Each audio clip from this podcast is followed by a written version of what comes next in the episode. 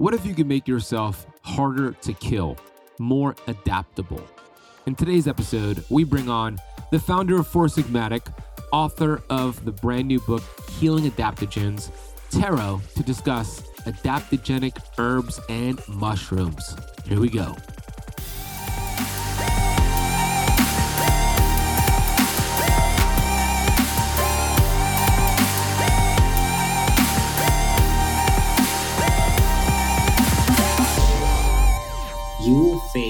Stressors and difficulties in your life. What you want to have is range and adaptability. So, to have range or buffer against stressors, but you also want to have range and adaptability to different situations. You're, you're flying and you're, I just had to go to a trip and I'm at airport and there's nothing to eat. You're able to fast without a huge drop in performance because you're metabolically wired certain way. So if you suddenly have to skip a meal, you're fine. Or if you do this and that, you would be fine. So I think this range, anti-fragile, adaptability, you can put a lot of different stamps and names on it. But honestly, it's just ability to work in an environment that is changing and sometimes out of your control. And you cannot control your environment at all times. And instead, you got to be strong to kind of weather the storm.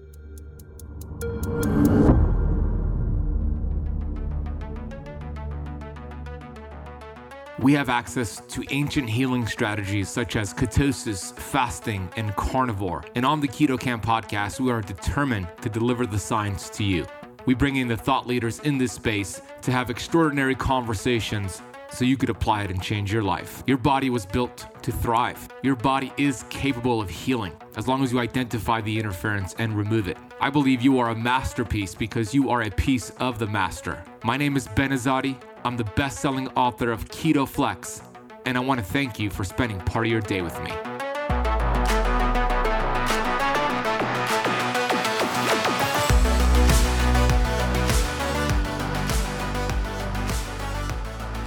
Hey, Keto Camper, Ben Azadi here, the host of the Keto Camp podcast. I hope you're having an incredible day. Thank you so much for joining us today. Out of all the options out there, you chose us.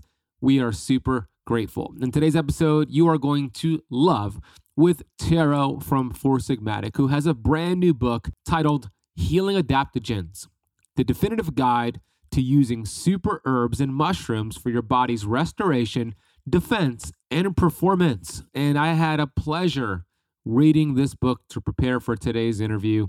I was sent an advanced copy of the book and I loved it. This is right up our alley. If you want to talk about hormesis, which is your body's ability to adapt to a stressor and get stronger, for example, fasting is a hormetic stress. Adaptogenic mushrooms and herbs, hormetic stress exercise, cold exposure. So we're going to get into hormesis and then we'll get into his backstory, how he dedicated his life to the research of adaptogenic herbs and mushrooms, how that even happened. I love one of the things he said, and here's the quote We need to become more adaptable and more anti fragile. You're going to really understand what that means.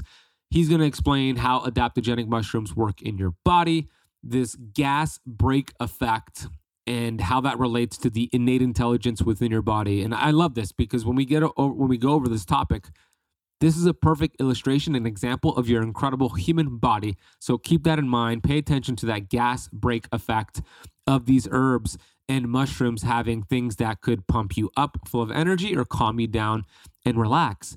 And your innate intelligence will choose what it uses at that time of taking that mushroom or herb, etc. That's going to blow your mind. We're going to get into do mushrooms break a fast? You're going to have that question. How to support your fast with different variations of mushrooms, how to get more autophagy through senolytics, how to measure sleep quality.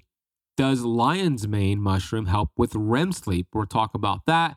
Um, we are doing a current experiment here at my house with my fiance Natasha on REM sleep she kind of struggles with REM sleep. She gets a whole bunch of deep sleep. So I'm having her take actually a thousand milligrams of lion's mane mushroom every night to see if that increases her uh, REM sleep. We only did it last night, so I can't give you the results yet. And so far, it did not increase her REM sleep, but that's just one night. So I'll keep you posted on that. We'll get into cordyceps and VO2 max, ATP, the mitochondria.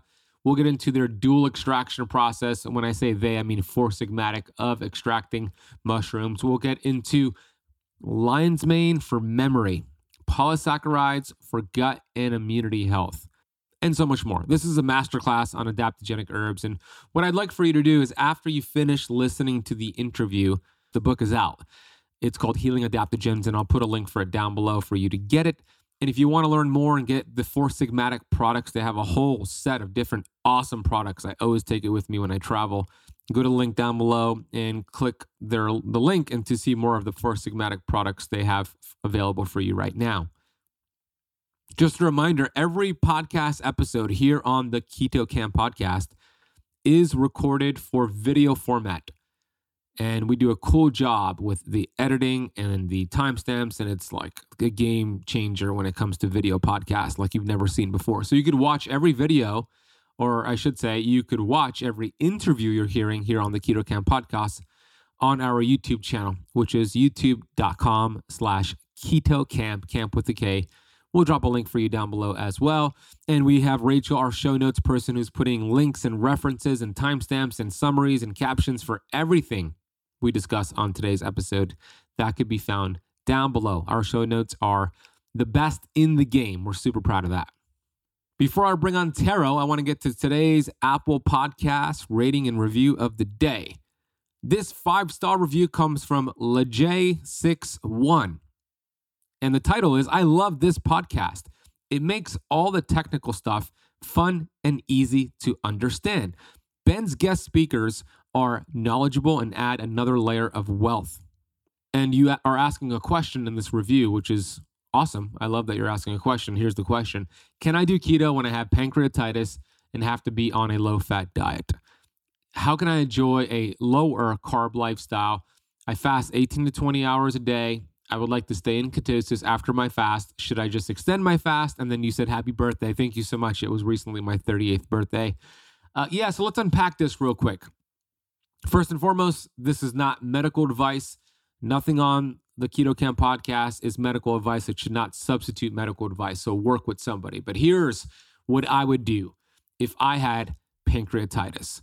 And it's actually the complete opposite of what conventional medicine would teach you when it comes to pancreatitis. Surprise, surprise, right? Because conventional medicine is actually, you look at what they teach and do the exact opposite, and you're going down the right direction. So when we think about the role of the pancreas, it produces insulin. The beta cells in your pancreas produce insulin, which is your uh, an amazing important hormone to take glucose out of the cells or out of the bloodstream, the blood plasma, and deliver it to your cells. And optimize blood glucose. It also, the pancreas also produces glucagon, which opposes insulin, and it's a fat burning hormone. For example, during your 18 hour fast that you said you're doing, you are lowering insulin and raising glucagon, which, which is great. A lot of people need to do that. There's also enzymes produced and bicarbonates, and the main causes of pancreatitis are cystic fibrosis, gallstones, uh, an autoimmune slash virus uh, sort of impact, excessive alcohol and excessive high fructose corn syrup. Now, there was a, a really fascinating study that came out on PubMed that shows a low carb, high fat diet actually helps with pancreatic function. And I'll put the study down below, but I'm just going to share a little bit from the study. This was a randomized study, 28 individuals with type 2 diabetes to eat either a diet with 30% of energy from carbs, 30% from protein, or a diet with 50% energy from carbs, 70% energy from protein. And after six weeks, participants crossed over to the other diet. The researchers provided all meals for the course of the study. And yeah, that's a lot of food. The diets were matched for calories and were designed to limit weight loss.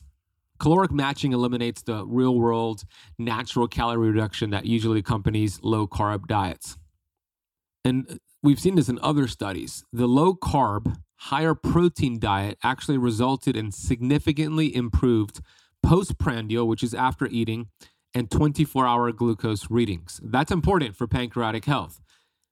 And what really stood out in this study is it showed an improvement in pancreatic beta cell sensitivity and function. That is where your pancreas produces insulin.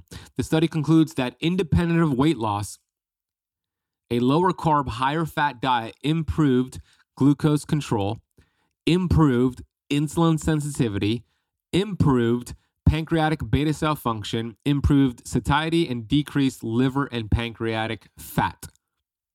That is exactly what you want to do if you have pancreatitis. So there's some things you can do. I would definitely find ways to support the pancreas, find ways to support the liver and the gallbladder, to support bile function. There's a connection between all these organs. So I personally take systemic formulas P pancreas and then I rotate to PS. They're two different bottles. Um, you could find that over at ketocampsupplements.com. There's other things you can do, but you know, you want to make sure you ease into this. If you're going to increase your fat with pancreatitis, you might want to increase your eating window and decrease your fasting window to have those fats spread over time. Take some digestive enzymes like the ones I mentioned, and it can be done. You know, the main contributor as well, I, I didn't say this, um, the main contributor to actually pancreatitis is a low fat diet. Isn't that crazy? It's the complete opposite of what we think. And I know Dr. William Davis in his book Super Gut has some more information on this, and I've interviewed him on the show before.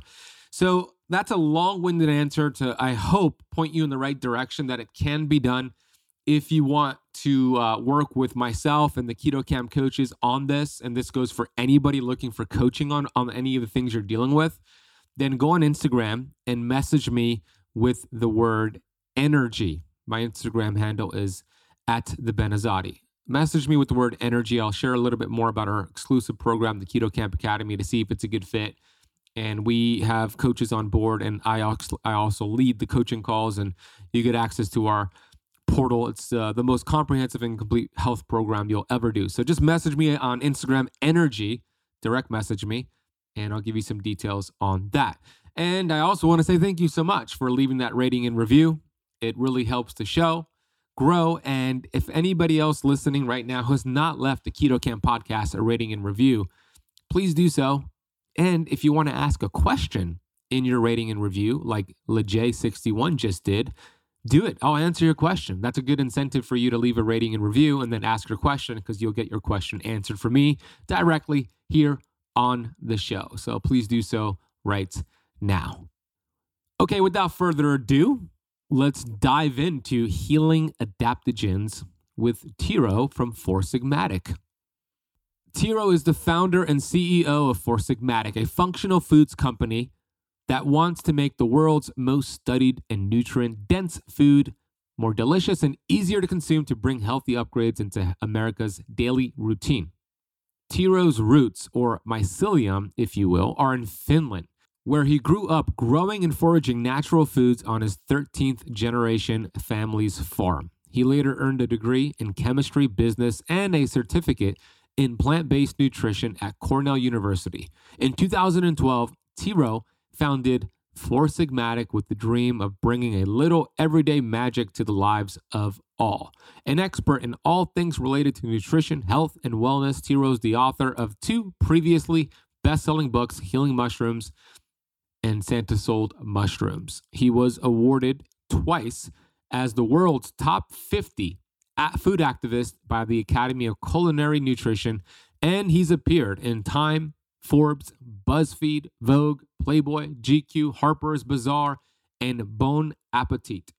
He's a sought after speaker featured at Summit Series, Wanderlust, WME slash IMG, Google, and the Fast Company Innovation Festival here is Tero.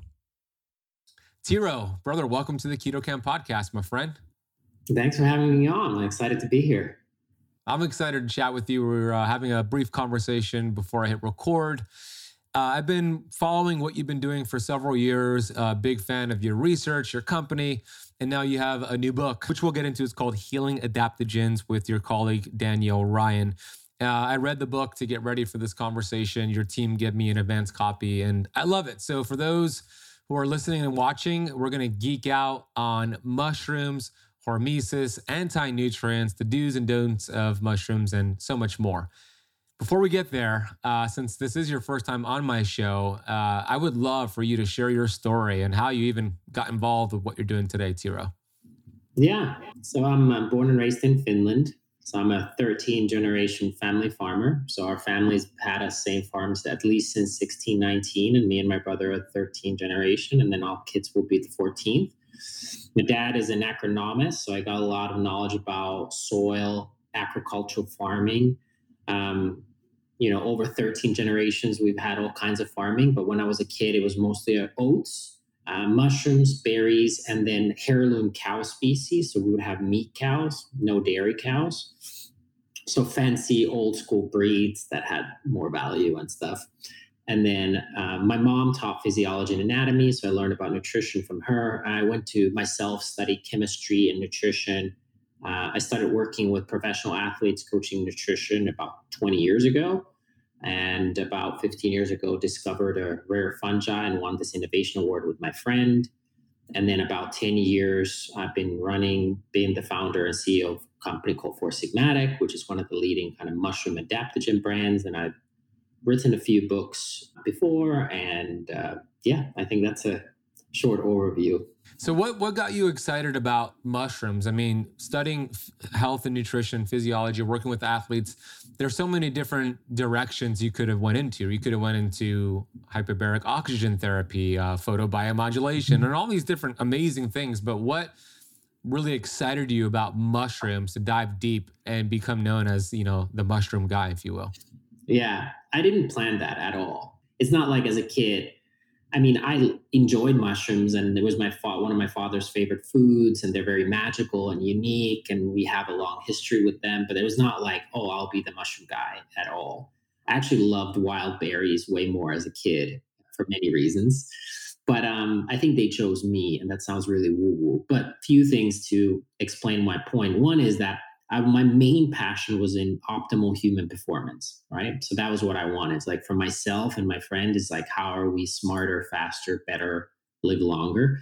And I was looking at it through level of systems. So as I studied chemistry and nutrition, you know, there was a lot of focus on macronutrients and increasingly on micronutrients, vitamins and minerals. But I kind of quickly figured out that a lot of the secret sauce is around digestive systems. Um, endocrine system, so hormones, and then nervous system and immune system. And wherever I looked, it was always came down to bacteria and fungi. And I felt that those were things that people didn't know almost anything about. I could meet top herbalists that knew so much about plants but had no clue about fungi, or I would meet top health experts and they didn't know about micro or microbiome. And it was just an area where people didn't have knowledge. And and the more I studied it, I realized that I know nothing. And it's one of those areas in life where the more you study, it just humbles you over and over again. And you start to figure out that we literally don't know much. And uh, to me, that's just intellectually stimulating. And and then later, obviously, after starting to work with them, just seeing people have profound effects in their life, like profound.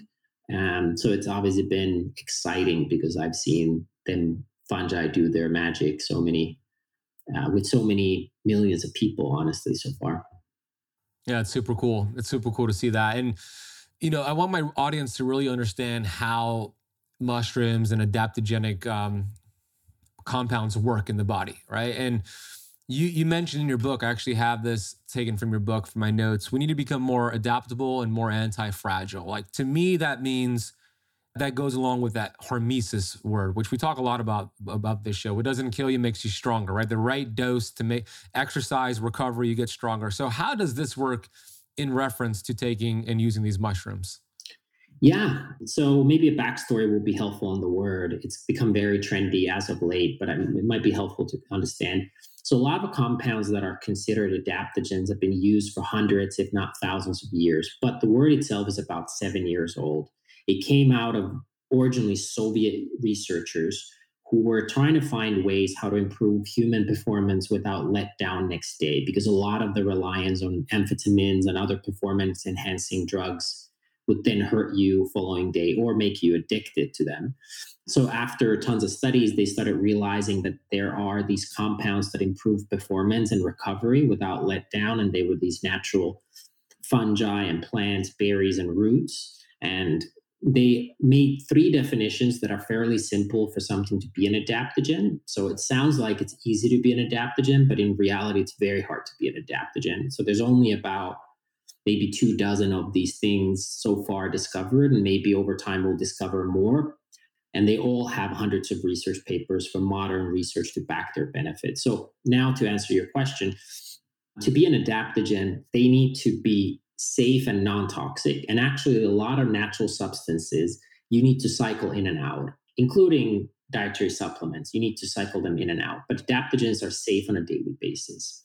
Well, so is dietary fiber. So there are other things. So then the next rule is that they have to restore balance in body which is often done through different endocrine system or their circulatory system so through the systems in the body instead of directly and then finally they need to be non-specific is where where a lot of people lose you lose you is usually a lot of things affect one part of the body versus adaptogens impact multiple parts of the body so that means that they can be taken before a workout and after a workout, and the effects will be different. So I'll give you a couple actionable insights because otherwise this sounds just all kinds of woo woo and multi-level marketing where they just promise all the health benefits in, in with this one pill. So cordyceps is one uh, adaptogen. And studies, modern studies show that increases VO2 max, so the maximum oxygen intake. And the other studies show that it increases ATP, which is cellular energy. So assume that you have, let's say, five or 10% more oxygen in your body. What will happen in your body then? You will perform better in exercise. That's obvious, but you will actually recover faster as well. You probably sleep better. And by sleeping better, now you created a system where you're more recovered. Therefore, you have better cognitive function. So you're starting this positive cycle by increasing one of these systems, be it cellular energy, be it, you know, energy production in general, and therefore you're benefiting from these. So to answer the question, they they have different compounds that we can geek out next that trigger a re- systemic response in a body, and they're not like a pr- protein or a fat or a mineral or vitamin, but there are things like polyphenols or there are things that um, think of compounds like caffeine, but non-addictive, like things that improve systems in your body, but in a safe, non-toxic way. Got it. And and just to be clear, so you said when you take supplements, and this is something that I teach all the time. When you take supplements, we want to rotate them. I, I always talk about supplement rotation and being really strategic with not taking the same supplement over and over and over. But did you say with adaptogenic herbs, you can take it over for a long period of time without uh, the body kind of adapting to it? Is that what you said? Correct. Interesting. So if it's the same adaptogenic herb that you take for 60 days straight, there are no situations where the body will start to adapt, uh, no pun intended, to taking that and get uh, the effect is diminished. That doesn't happen? No. So there are certain benefits in your system, in your body, where you will eventually plateau. But from a point of safety, they're non toxic and you're not going to build a load. But there are obviously like limits to progression so there's, for example, a famous study on another adaptogen called lion's mane, where people with cognitive mild cognitive impairment, so people that had issues with their brain function, that did a memory game over 16 weeks, and every week after taking lion's mane, their their performance improved. After 16 weeks, they were given a placebo without them knowing, and their performance dropped. But in this case, for 16 weeks consistently, their performance improved. But again, I mentioned things like VO2 max, and there is a point when your millimoles per kiloliter uh, kilogram is not going to improve anymore. So there will be plateau benefits, but not a toxic load in a way of like, hey, I'm not, it's not safe to take this anymore. Understood. That makes sense. So with that being said, it would be a good idea to even use these cyclically, so your body could get the benefit get off of it for a little bit and then get the benefit again when you when you start taking it again maybe switch to different types of adaptogenic uh, compounds yeah and uh, there's grouping so for example fungi that these adaptogenic mushrooms contain polysaccharides that improve your gut and immunity and i recommend that every day for, from here to eternity you will consume some of these polysaccharides for your gut um, and immunity that being said, it doesn't need to come from the same thing. So similar, think of like chlorophyll. Chlorophyll is amazing and it has all these health benefits, but you don't need to get the chlorophyll always from spinach, or you could get it from varied sources, similar to things like if you're a carnivore and you want to consume certain compounds found in meat products, it doesn't mean you consume the same meat product over and over again. So you could rotate within these families, but the safety from a from addictive or toxic load point of view is is not there. So Got it. No, that makes sense. That makes a lot of sense. And that's interesting about the cordyceps and the VO2 max ATP production. So with cordyceps specifically, as it relates to exercise performance and recovery, what would be the best time to time that one?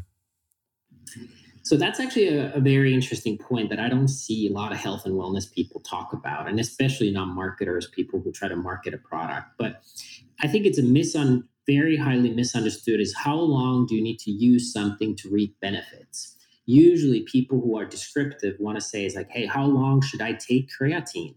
Or how long should I take this and that, right? And the answer often is given something like, oh, it's always like 30 days or this and that. But the reality is that it depends on the desired benefits in your body system. So, what I'm saying is, let's say you have cognitive impairment or you have issues with your spine, spine, eyes, brain recover really slowly, like really slowly. Years. If you have gut issues, if you have autoimmune issues, you might be on for a multi year healing journey, like multi year. So if somebody tells you that you can heal, you know, autoimmune thing in a month or so, maybe you'll get relief, but you're not going to heal a gut issue in a month. Like it's literally going to be years. But if you're in a system like your skin, skin heals itself in about a 30 days, depending on age and genetics. So if you want to improve your skin, within a, a, month you'll have a completely new skin. So if you have a routine of hydration and this and that for your skin and beauty, you will reap benefits within roughly 30 days. Energy production is pretty instantaneous. So if you want to improve energy, you can achieve benefits that day or in a few days. So back to cordyceps. Cordyceps has fundamentally two kinds of main benefits. There's a third one, which is immunity, but let's just focus on the two. One is energy production, ATP production. You will get those benefits pretty instantaneously. So let's take 30 minutes before workout roughly. So 30 to 60 minutes P workout, you take cordyceps, you will feel energy by just having more efficient energy production in your cells. But VO2 max benefits are slower. So improving the lungs and their performance might take multiple weeks. And you don't need to do that pre workout. You could take it every morning and you could work out in the afternoon, but you probably have to be more consistent, anywhere from two to four to six to eight weeks kind of programs to improve oxygen intake. So every day and week you'll be slightly better, but it will take you a few weeks to get a noticeable impact on your performance. So so and this same goes for all the adaptogens. I would ask yourself first, what is the body part or system you're trying to impact? How quickly does those cells replenish or how quickly that body system operates? And that will give you an indication on how long you need to be in a certain supplement or adaptogen or whatever routine. Well said. I, I love that explanation. And, and you're right, uh, because I always tell people it takes years, not months, to achieve optimal health. If you're dealing with, to your point, autoimmune conditions and things like that, that took many years to develop.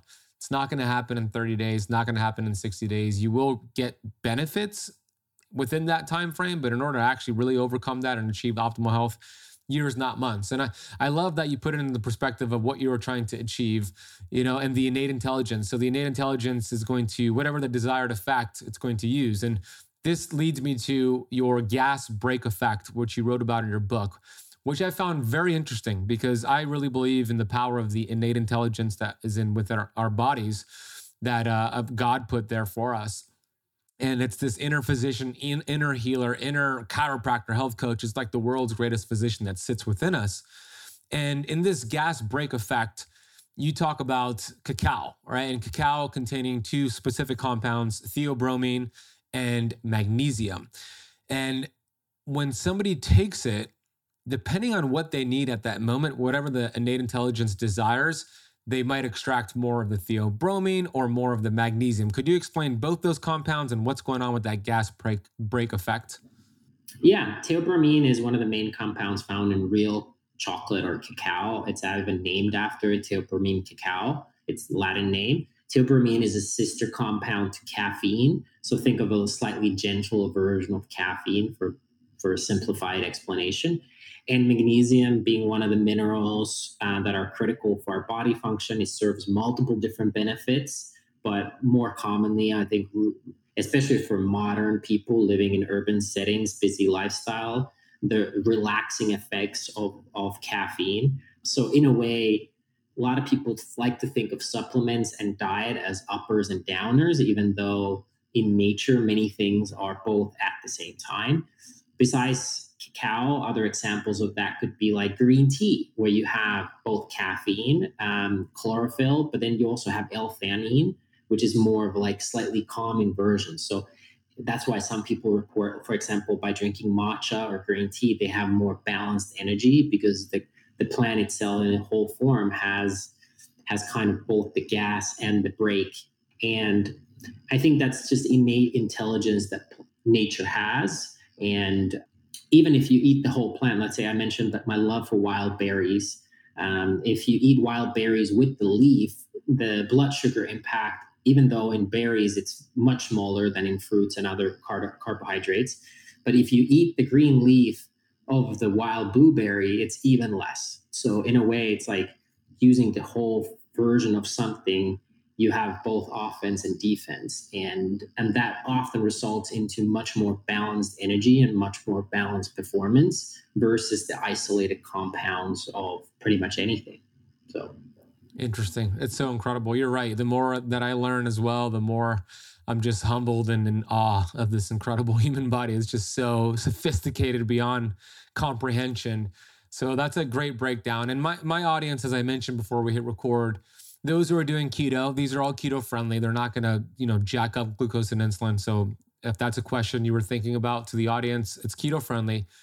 But what about those who are doing carnivore? And I do carnivore from time to time, 30 days, 40 days, nothing long term. But what about the argument, Tero, that there's anti nutrients in plants and chemical compounds that uh, poke holes in your gut, irritate the gut, lead to intestinal permeability? What about that argument that somebody who has severe leaky gut maybe should not be taking these these compounds right now?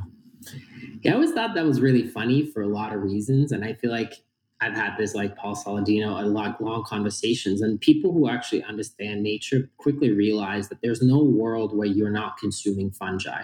Fungi is on your skin and your gut. So if whatever you eat, even if you're pure carnivore, you will be consuming fungi, not just on, you know, beer, wine, cheese, bread, pharmaceuticals, but fungi is in air. You're breathing in fungi. If you air dry meat, which I'm sure a lot of carnivores have consumed meat that way, that has fungi. Like you want it or not, you will have fungi in your gut. So to me, these are just like insane thoughts. But the idea of anti-nutrients is real. And the weird thing is, is that is why you're eating them. So there's a concept called xenohormesis. And what that basically means is that plants and fungi, but it's originally made for plants, create these compounds, these anti nutrients or things like polyphenols to protect themselves from stressors, right? Same with mushrooms, they create certain compounds as a way to protect themselves. And this is true for psychedelics to non psychedelics. And when we ingest them, we get some of those protective mechanisms, but they are like a boot camp for your body so similarly to exercise. So the exercise, like if you go for a run, actually right after the run, your muscles are weaker than before the run. Your cardiovascular system is stressed, and you're actually more prone to illnesses. Your immunity has weakened. It's the supercompensation that happens with recovery and proper nutrition post workout that makes you a better, higher baseline. And xenohormesis kind of says is like that is the why you consume plants and fungi also. And you just need to know is where's your starting point? Because like if you're really not in good shape, you shouldn't work out like an Olympic athlete. Let's just start there. You probably start by walking. You start by like proper um, calisthenics or body weight exercises, things like that. So let's just accept the fact that like not everybody trains the same way. You need to know what's your starting point.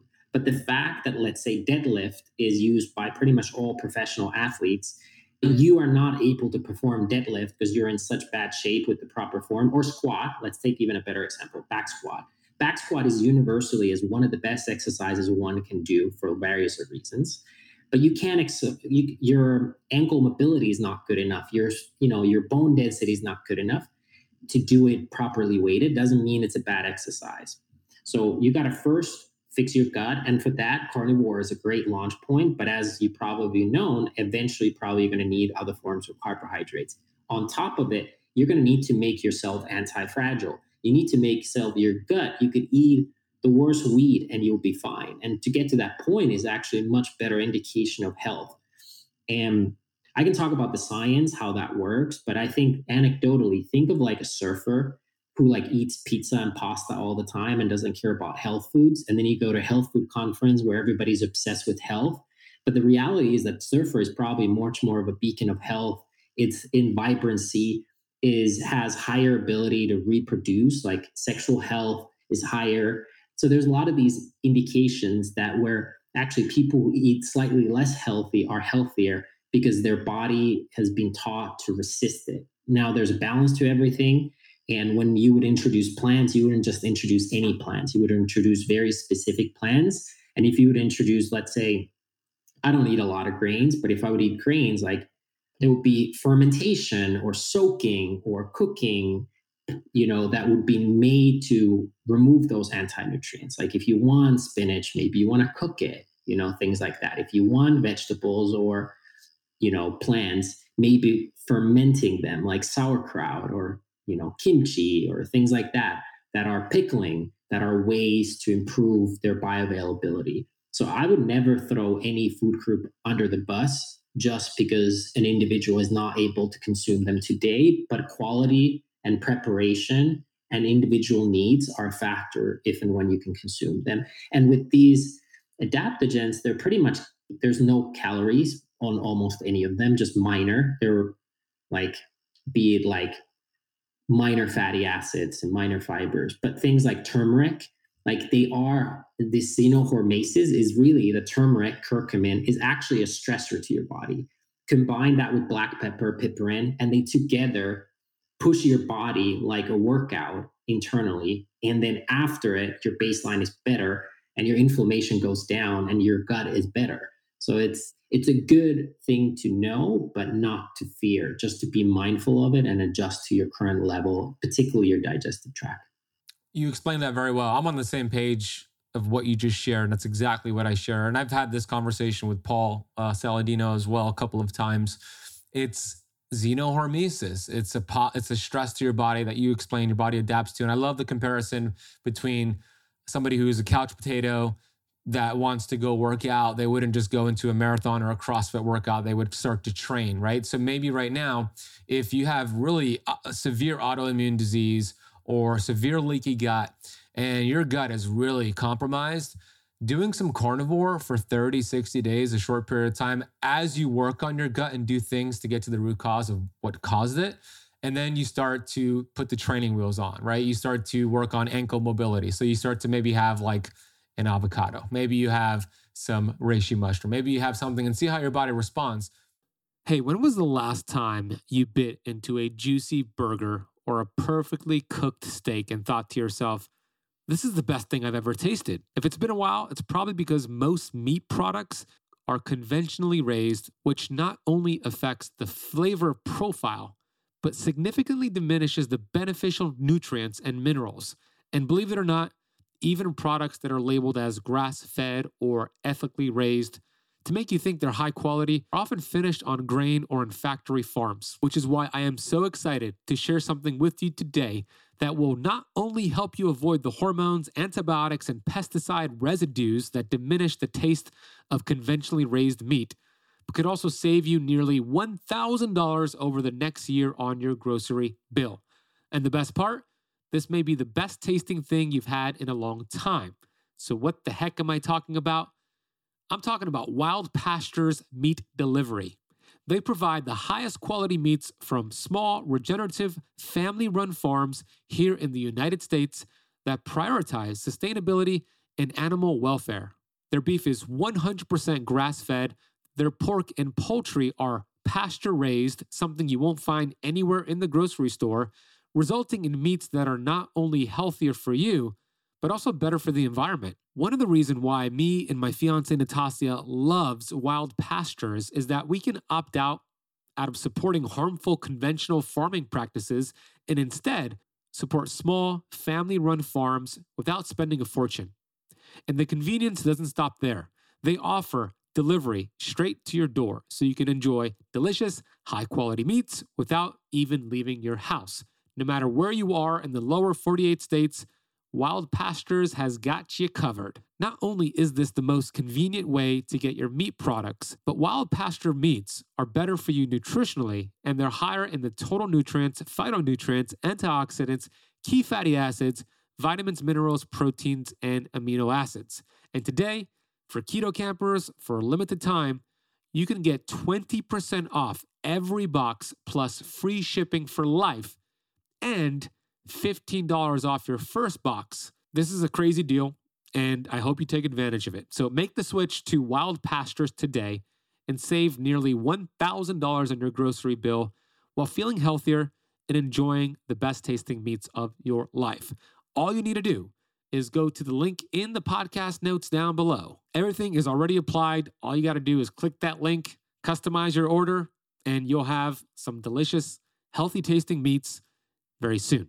Head to the podcast notes down below, click the link, enjoy your wild pastures. Okay, let's get right back to this episode.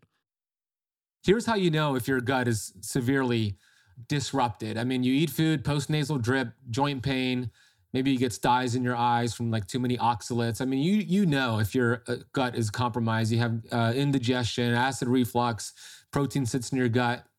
So work on that gut, but we don't run away from plants. We don't run away from these compounds because like to your point we've been having them forever. Like this is not something you just run away from. Carnivore is a short-term tool as you work on your gut and then reintroduce them back in. Here's how i coach people on how to reintroduce it back in and i want to get your thoughts on this. Let's say somebody has done carnivore for 60 days. They did some things to maybe bring candida down introduce healthy bacteria like probiotics and now they're ready to bring in some plants I always tell them to introduce one non carnivore food at a, at a time for four days and see how their body responds. And then if their body responds well, meaning no symptoms started up in four days, a second one, and then a third one after eight days, et cetera. Because what I've seen is that a symptom can manifest three or four days later after they actually consume that plant toxin. So, what do you think of that process of kind of getting yourself into that world of plants? It's literally the only way to be certain there's other ways to do it, but to be certain, it both elimination and reintroduction is one plan at a time. And honestly, it gives you time to adjust and become stronger. I don't know if it's three days, if it's a week, that might be individual and the volumes you eat, how much you're eating, let's say that avocado at a time. But I think once you get better at recognizing your body, you also start to spot symptoms when they're subtle. So I think the more you've done intuitive eating, which is such a buzzword, but the idea of like just kind of listening to your body. The other way that I like to do it is try introducing these things on an empty stomach. So let's say you're introducing a new whatever is try to do it on your first meal whenever that is because then your probably is more sensitive so your body if it doesn't like it then you'll probably get a faster feedback loop uh, but I like the idea. And literally, the only way to know for sure is this gradual one at a time progression. So I completely agree with you. And it takes some time, but it's, it's so worth it. I mean, carnivore is essentially an elimination diet.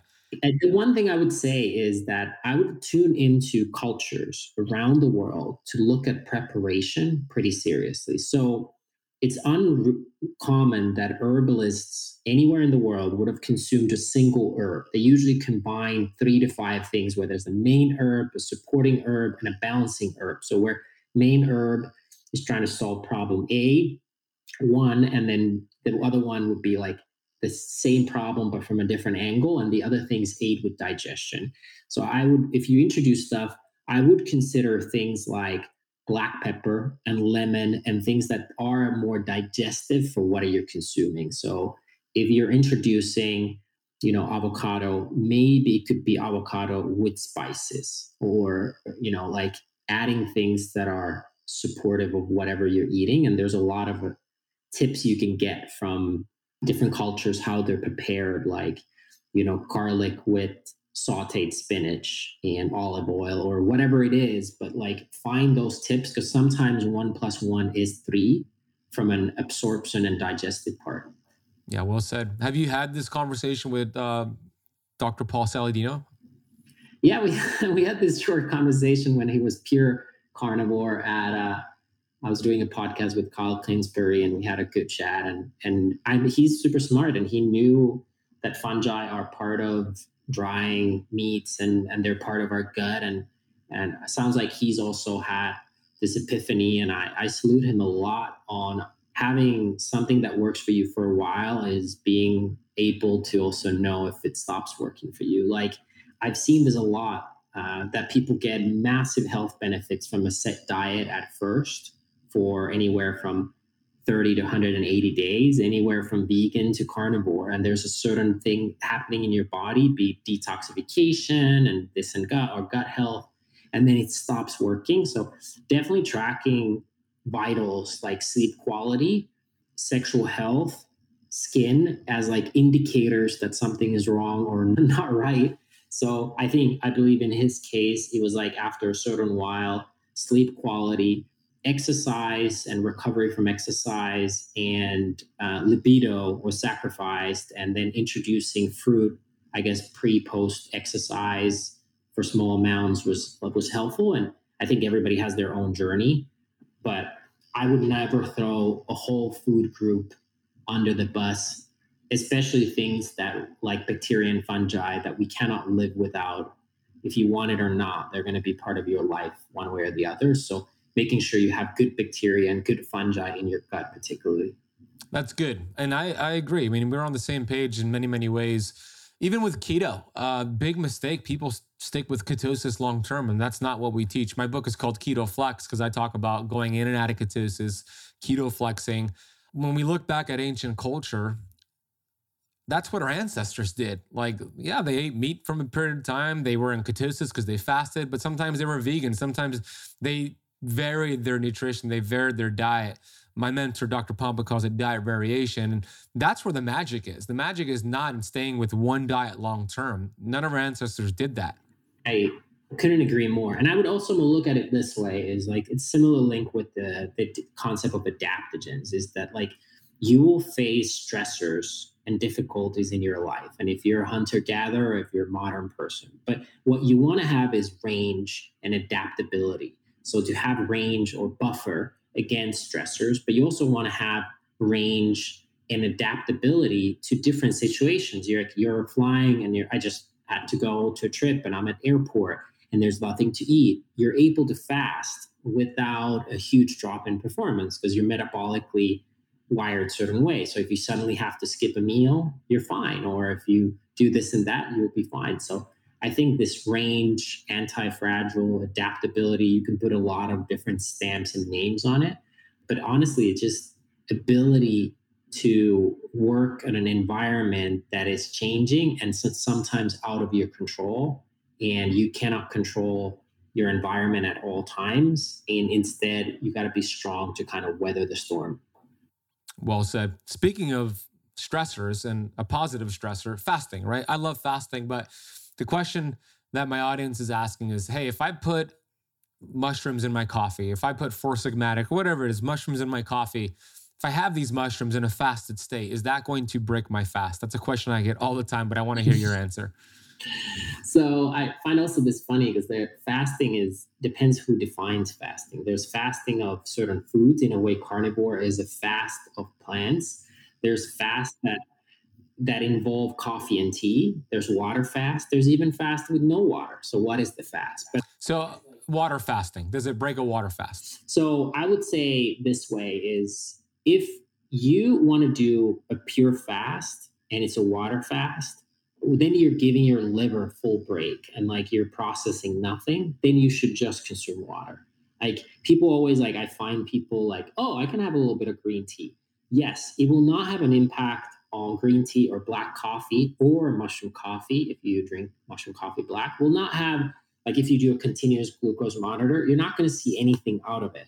But if you're still having to process some of the compounds found in coffee or green tea, ECGC, and stuff like that, so I guess where you draw the line. Are you using fasting for glucose purposes and to starve your body, kind of like cleansing out certain cells? In that case, you're absolutely fine to consume mushrooms and extracts and adaptogens with your coffee or tea. But if you're going for a water fast, it will not spike your insulin, but it, you should just do water fast. So I would kind of pick a lane either way and then live with it. But the caloric impact is basically none, and it will not have an impact on your blood sugar. But it will have, it will be one more thing your body has to still digest, even though it doesn't really contain calories.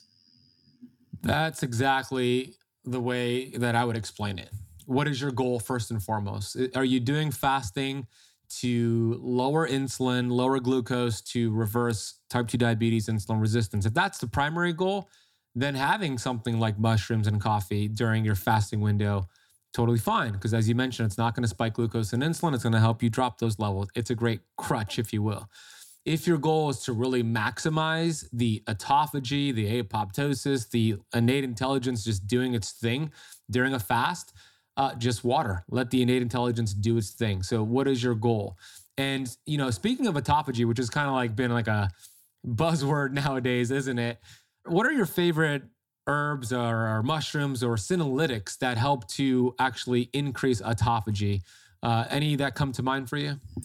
Yeah, I've uh, I've used just a con um, concept. I think supplements and pharmaceuticals are nice tools. So if you're on a biohacker, it's good to have a tool. I have a tool shed at my house. There's tools that I use. They make job easier. But fundamentally, you should know that you don't need any of these. Like you can absolutely achieve that same goal by just fasting. Like you can, and maybe some of those mTOR stuff take a little longer, but like you don't need these. And I've used rapamycin. There is wheat germ based products that have shown to do that. Um, so supplements, spermidine is an, is one that achieve it, and it's actually although their spermidine is kind of a brand name that they've done studies, you can achieve those same thing because it is a wheat germ similar with these polysaccharides, very similar to fungi. So actually, like consuming these reishi extracts does very similar things as spermidine, although like there isn't like similar branded marketing content around it. So I I think we'll see a lot of studies come out of that because it's kind of a trending and the longevity funding is is pretty good and it didn't exist even three, four, five years ago. It's fairly recent. So I'm excited to see more research come out. But in in concept, what you get with spermidine and rapamycin, you can get with top mushroom extracts. Interesting. Yeah, well said. I mean, we could get all this for free with fasting, right? But if you want to be a biohacker and you know use some of your budget, uh, these are some great tools. So spermidine, rapamycin, reishi. I've even experimented uh, with oxaloacetate, um, and I've interviewed Alan Cash about that. That could be something else you throw in there. What about things like um, green tea and resveratrol? Would you consider those as well, senolytics? Yeah, so huge fan of green tea, along with things like lemon, the most studied natural products for human health. So um, I guess technically tobacco and marijuana have the most studies, but out of like the non-intoxicated, green tea is probably the most studied food in the world for health purposes. And there's obviously a lot of reasons there. I mentioned besides caffeine, L-theanine, chlorophyll, the ECGCs uh, the catechins and their impact for cellular energy. I used to be on a huge matcha kick. Now lately, just been taking the supplement. So I actually think it's it's. I don't think it's a top five supplement for anyone. For some, it might be a top ten, but I think for everybody, should be some sort of green tea or green tea supplement. I think it's a top 20 supplement for pretty much everyone. I think it's very versatile, very safe, very effective. Resveratrol, I think, is a little trickier the compound itself is very interesting. I think it's somewhat too marketed. Like, not to say that it doesn't work and not to say that it's not good, but it has a lot of lobbying, particularly from the wine industry. And the similar to what happened with milk chocolate and like a lot of the cacao studies were originally made promoted by chocolate companies. Good news is raw cacao is really healthy, but there was a little bit of lobbying. And similarly, I think wine companies are trying to make resveratrol do that. And uh, I'm, I'm not so sure about some of these supplements. But I, I think more generally, you should look at particularly berry and grape based polyphenols and compounds have arguably one of the best things for longevity. And I think resveratrol, if you have the budget and you want to geek out, I would say it's probably like a top 40, top 50 supplement for a lot of people, especially if you have a big focus on longevity. But I would say like the it's only in the case that you have a lot of budget. And instead, I would look at um, learning how to forage wild berries um, and consuming them. And if you want to consume it through a wine format, I would look at like things like port wine and like more kind of ancient forms of wine that are maybe potentially more richer. But uh, resveratrol itself, the studies are very exciting. I just don't know if if it's translated into real benefits through supplements. And I've, besides myself, with a lot of clients over the years, people have poured thousands of dollars into resveratrol, and I, I rarely hear anybody document any known benefits. So I think the jury's still out there, but some of the studies look promising. I just don't know if it's applicable um, due to supplementation. Hey, Keto Camper, what if there was an easy way to help detoxify your body, ease stress, unwind, and hey, even burn more calories? What I'm talking about is sauna usage. Now, there's a lot of studies that show the benefits of using a sauna, and it could be kind of complicated because they're expensive and typically you have to go to a facility to use a sauna. What I love about my sauna is that it's a blanket that I use at the comfort of my own home. I use the one from Bon Charge, and sauna blankets work by raising your heart rate to that of physical exercise so you burn calories while you're relaxing. And you could burn up to 600 calories in one session. Sweating also helps flush out toxins like heavy metals from your body, and elevating your heart rate while relaxing releases endorphins, which can leave you feeling euphoric. I feel like I just got a 60 minute massage when I get out of this thing. It works by using infrared light, which heats the body directly rather than the air around you like a traditional sauna. This means you get the same benefits at a lower heat. You also don't need to have your head in the heat like a traditional sauna. It's very easy to use. You can enjoy a session of 30 to 45 minutes while relaxing, reading, watching TV, or meditating. It's easy to clean. It's low EMF, especially compared to other brands out there. Simple and easy to get set up. And even more important, you, Keto Camper, are offered a nice coupon code for Bon Charges products, including their infrared sauna blanket. So head over to boncharge.com slash ketocamp and use the coupon code Keto Camp at checkout to get 15% off your order. We'll drop that link down below along with the coupon code in the podcast notes. Okay, let's get right back to this episode. I, want to transition the conversation into sleep. You know, sleep is one of those things that you can't skip. It's foundational, right? It's one of those foundational pillars to health. Uh, for example, my fiance, we both have the Oura Rings, are always like geeking out, tracking HRV and REM and deep. My fiance gets a lot of deep sleep. Like I'm talking about Tero, three to four hours a night. and her HRV is insanely high, around 160, which is she's not even a professional athlete, right? And she gets uh, not enough REM sleep, I should say. She gets like 40 minutes. So there's she needs, you know, balance that out. For me, I kind of get an hour and 45 to two hours of each. So it's kind of balanced, but I would like to increase both of those numbers. So the reason I'm sharing this with you is because I know that there's different benefits to REM versus deep, and they're both really important. What are some of these mushrooms, these adaptogens that we can take to increase REM and then some that we could take to increase deep sleep? Yeah, I'm more like your um, your partner. I I don't get quite as much as she does, but I usually get about two and a half hours of deep. Uh, my HRV regularly hits 200 at night. Whoa. I have a a friend of mine, you might know him, David Nurse. He is always sending his HRV records because he's trying to beat me on, or he's very competitive.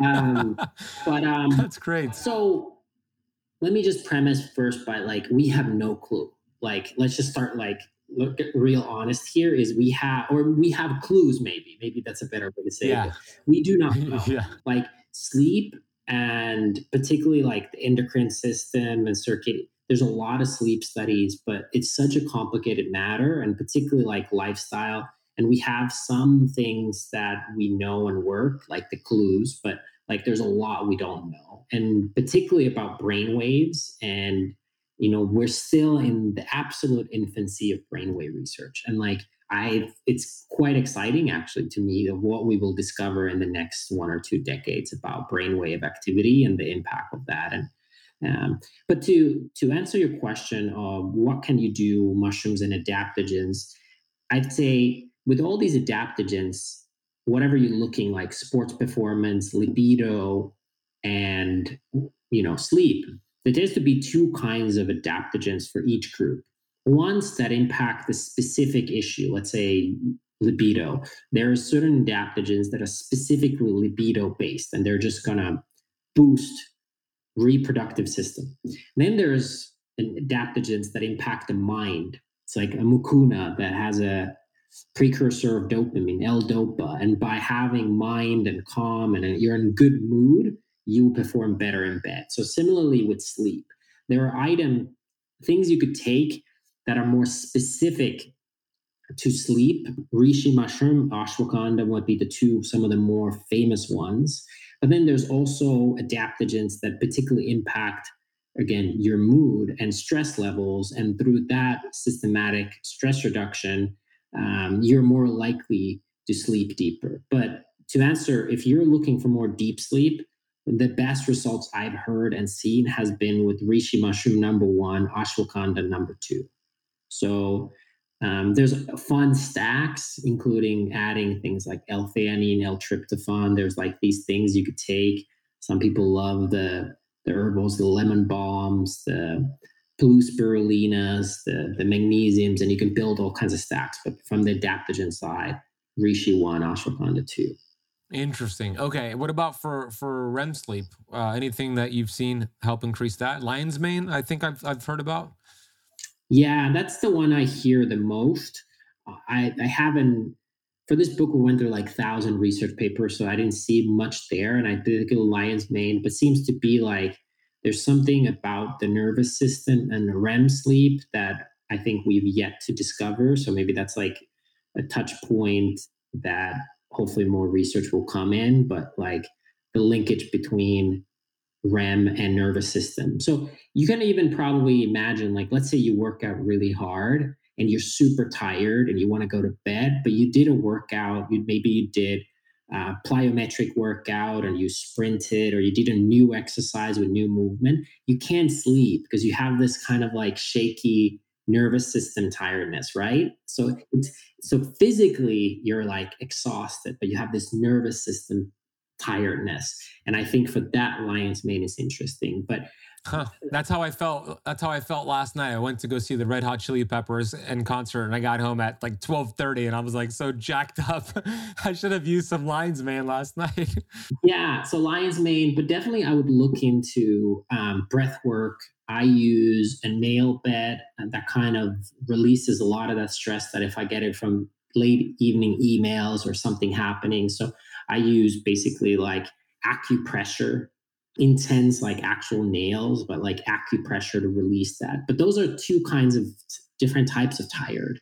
You know, one is like a very much like, hey, I'm physically tired, and and then the other one is like this like nervous shakiness that you've been like stimulated too late. And I think light, obviously, like blue light, is one of those factors that can compile with it. But I believe it's a lot around stimulation and sleep hygiene around night. Yeah, it's good. I like that. Uh, great suggestions. Uh, great breath work, nail bed. I have one of those mats. It's uh, it's inspiring me to use it again. Um, I want to. I'm going to experiment with my with Natasha, my fiance. Right, she's getting about I think about 40 minutes of REM on average. I'm gonna give her some lion's mane before bed. So you tell me, how, what's the best way to kind of experiment with my fiance here? Should I do it seven days in a row? How much should I give her? Like, what are what are some things I should do with her? A lot of these studies are based on weight, so like you compare a certain dose to the body weight, and I. But in general, I would say like you start with about 500 milligrams of lion's mane extract in that case, if she has a REM sleep, depending how sensitive she is, maybe you would combine that with, you know, cacao with reishi or something like that. So combine the the lion's mane with the cacao reishi type of product. But if you straight up just want to do a pure ex- experiment and and hack, then 500 milligrams at night vitamin C does enhance absorption. So maybe having squeezing a little bit of lemon or having, you know, acerola powder or some high vitamin C powder to go with the lion's mane could also be helpful. And then there's other kinds of stacks, like I mentioned, like it never ends if you want to tweak it. But maybe for initially just to keep it simple and pure is the vitamin C and lion's mane or or reishi cacao and lion's mane. Awesome. That's helpful. I'll let you know how it goes. I think I'm going to just start with seven days of 500 milligrams of the lion's mane just to like isolate that one thing, see what happens. And then I'll, I might add the other stuff. So thank you for that. But I would say then nervous system is quite complicated. So I said like we're early innings in brain research. It might be even earlier innings with nervous system and like the impact of how our nervous system. So if the body has 11 main systems, like we're very familiar with the muscular system. We're fairly good with the circulatory system. We're good with the, the skeletal system. But but like I think the nervous systems and the digestive systems are those areas where we're like a little behind. And uh, I think another area where I'm excited to see what the future research holds. Me too. I am as well. Two more quick questions before we wrap up this interview. We have just a few minutes left. This has been fantastic one question here is how do we relate taking adaptogens for longevity, specifically with with superoxide dismutase? Like, could you unpack that real quick and how actually these mushrooms could potentially be helping with um, longevity in that aspect? Yeah, I mean, there's there's two answers to that. One is that a healthy body is more likely to be a body that lives a long time. So generally avoiding illness, immunity, gut health, you know oxygen intake all these things are ways how you can protect your body and in the long run the other answer is is again nobody fully knows how we age but there's few common kind of schools of thought of aging one of them is around particularly oxidization and for that reason these strong antioxidants particularly seems to be like these black antioxidants black sesame seeds dark cacao coffee um, black olives, chaga tend to be like particularly good for for longevity. And and chaga is an adaptogenic fungi that has very high amounts of the superoxide dismutase that seems to be really helpful for that. How does it do it? Is it lowering inflammation or is it other ways? I think that's where you know we don't fully know, but large amounts of particularly black these antioxidants seem to be amazing for longevity. And and there's a lot of the stories of people who've lived 100 years and they ate dark chocolate or they had black sesame seeds or in russia the chocolate consumption and suddenly they lived a really long time fascinating yeah i would hypothesize that a big part of what's happening with this with this superoxide superoxide dismutase uh, especially like in chaga is the mitochondrial benefits that that it does for the for the mitochondria and we know that how important is the mitochondria for health pretty much most diseases out there are linked to this mitochondrial dysfunction. So I, I, I, would I would hypothesize that the SOD is doing some great things for the mitochondria. Yeah, I mean, like you said, it's like cellular health is like I don't know if it's the answer to every question, but it's the answer to a lot of questions. Yeah, it sure is. Uh, and the final question uh, I'm going to ask you is: I'm I'm really huge on what I call vitamin G. I believe vitamin G is actually more powerful than adaptogenic herbs. Don't take offense to that, but vitamin G is gratitude, right? It's putting your body in a grateful state. So my question to you is, what are you grateful for today, Tero? Before I answer that, I want to say I wholeheartedly agree. I have this thing I've been saying for 15 years that I partly learned from my mom is that the rule of three is like hey, you can be three weeks without eating, you can be three days without drinking water, you can be about three minutes without breathing. This is the last part. What I added to my mom's thing was is that you can now even be three seconds without thinking. So the more you consume something, the bigger eh, systematic impact it has. So in a way, hydration is more important than food. Uh, you could fast a long time. And then, in a way, breathing is more important than hydration. And then, finally, the black belt is your mind. And gratitude is obviously one of the tools of the black belts. Today, I'm super grateful for um, my son, who's a year and a half now. We're, we're about to have our second kid. And there's just something that happens when kids learn how to speak and walk and I bet they observe the world in many ways, but now they can start to communicate to you, and he starts speaking words and saying things. So whatever is happening in my life, when he comes to me or he sees a lion and he goes "rar," you know, or whatever, it's so amazing, and it's it's a true testament to also evolution and how quickly we adapt and learn. But just brings me so much joy and gratitude to my life, and uh, it's it's a real blessing every day to play with him. It's beautiful. Yeah, I could I could just feel how grateful you are about your son and what you just shared. And I love what you shared about, you know, the mind being the black belt. Talk about it all the time. We know we have 60,000 thoughts per day and gratitude is a great way to shift things in the, in the direction we want. What we appreciate appreciates. It's a fact. It's a universal law. So, your book is called Healing Adaptogens The Definitive Guide to Using Super Herbs and Mushrooms for Your Body's Restoration, Defense, and Performance. Where's the best place for them to get the book, Tero? It's sold wherever books are sold, in every bookstore, hopefully. Um, but I mean, a lot of people buy it on Amazon. So, um, Amazon or your favorite bookstore. Awesome. And we'll put a link for different resources to get the book, different venues to get the book. And then if you want to check out Four Sigmatic, um, I use them all the time. I, I, especially use your company Four Sigmatic when I'm traveling and I don't want to get uh, pesticide laden coffee from Starbucks or Dunkin' Donuts. Like I'll bring these packets and I'll go to Starbucks and I'll just get hot water and add the packets of Four Sigmatic. That's like my travel hack. We'll drop a link for Four Sigmatic down below and we'll put all the notes down below. Where else would you like for them to check you out? Anywhere on social media? Yeah, I am um, not active on social media, but you can find me at I am Tero, T E R O, at Instagram, and I post photos of my life and sometimes helpful content around health and wellness. But if you want health and wellness, Four Sigmatic, follow. And then if you want to follow a life of a, a food entrepreneur and, and his family, then I am Tero. Awesome. We'll put both of those down below. Uh, go follow them. And uh, Tero, I'm grateful for the conversation. I'm grateful for you, all your research, your work, your book, your company. And thank you for coming on the show today. Thanks. My honor.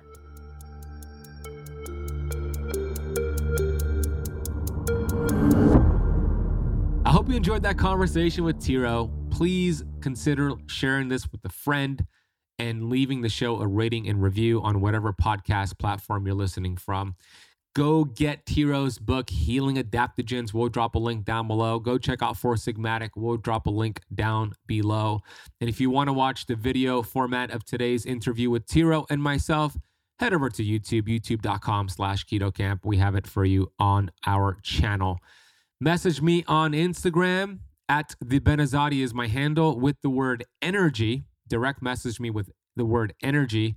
If you want to learn more about our Keto Camp Academy and potentially get coaching from me and the three health coaches we have on our team Coach Becky, Coach Alina, and Coach Jonathan. We'd love to have you and see if it's a good fit. Message me energy on Instagram. Hey, thank you so much for listening to the entire episode of the Keto Camp podcast. I will see you on the next one.